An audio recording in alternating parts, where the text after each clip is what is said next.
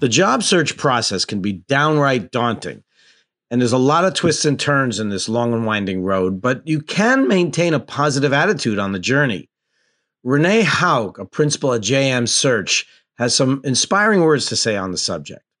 So part of it is just having that positive attitude. You know, when someone says to you how your job search is going, you don't want to lie and say it's great, but also you don't want to be like, oh, it's awful. I'm not getting any jobs. You know, I think there's always ways where you can say, look, I've been interviewing, I've had some good ones. You know, I I didn't get this job or that, but you know, it's all good. I'm learning from it.